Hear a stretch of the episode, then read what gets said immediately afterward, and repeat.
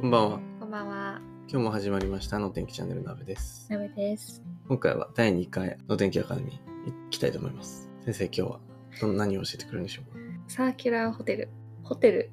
ジャガルタ。ちょっとジャガルタって言うとね、どこだっけ、インドネシアとかだと思うんですけど、まあ、あのちょっと今のこれ日はちょっと本語の中でわかんない言葉がちょっと多すぎて。すいませんね。サーキュラーってのはあれですかあの、エアコンの風を、ではない、あ、それサーキュレーターな。サーキュラー知ってますよね。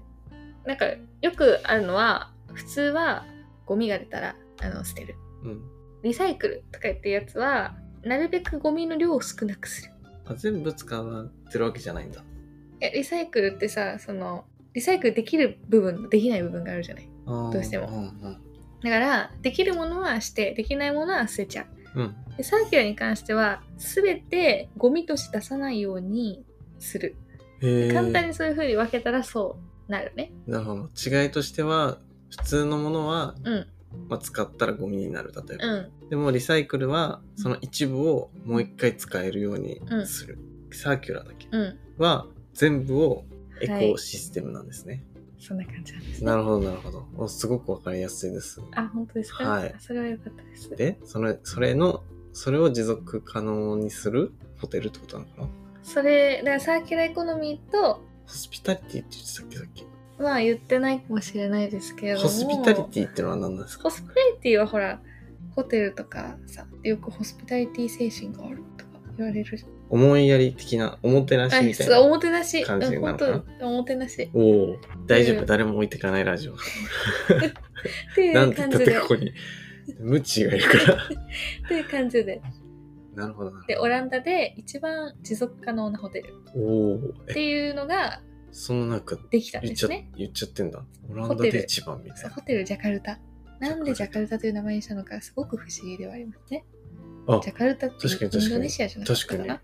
でもオランダにあります。へえ、あ、なんかすごい、全然違和感は抱いてなかったけど、あ確かに本当に言われてみればそうだね。ジそうャカルタってインドネシアなんだ。そう。で、ホテルの中にもう自然がたくさんあるわけ。はいはいはえただそれだけじゃなくて、それって普通のホテルにも、まあ、ちょっとなんかリゾート地とか行ったらあるじゃない、い。うん、うん。ヤシの木が中には生いえてはいるはといかはい。。じゃなくてこれはホテルに使われてる建材建物に使われてるもう9割をコンクリートじゃなくて木でやってるんだよねまずへえ。そのホテルの中にある植物にあげるお水はその水道から取ってるものとかではなくて雨水を使ってやってたりとああー、なるかほどなるほど。それは木だからなんかね空気をこう循環しやすいらしいんだよねうんうんうんコンクリートってもう湿なんかうん確かに冷たいイメージがあるよそうそうね。そうそう木はあったかいっていうイメージがある。そう。で、なんか至るところに庭園みたいなお庭があるんだようね。んうんうん。ガーデン、ガーデンかな、うんうんがあって、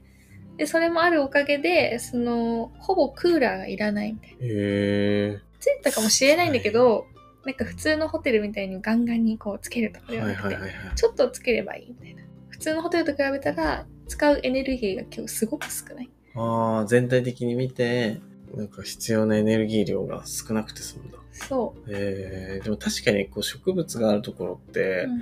森林浴とかうんうんよく言うけど、なんだろうね、周りの空気がきれいというか、うん。うんうんうん。そういうイメージもあるし、うんうん。確かに涼しそうだよね。うん普通の森の中の方が。涼しいらしい。が、オランダだっけにそうオランダにありますこのオランダって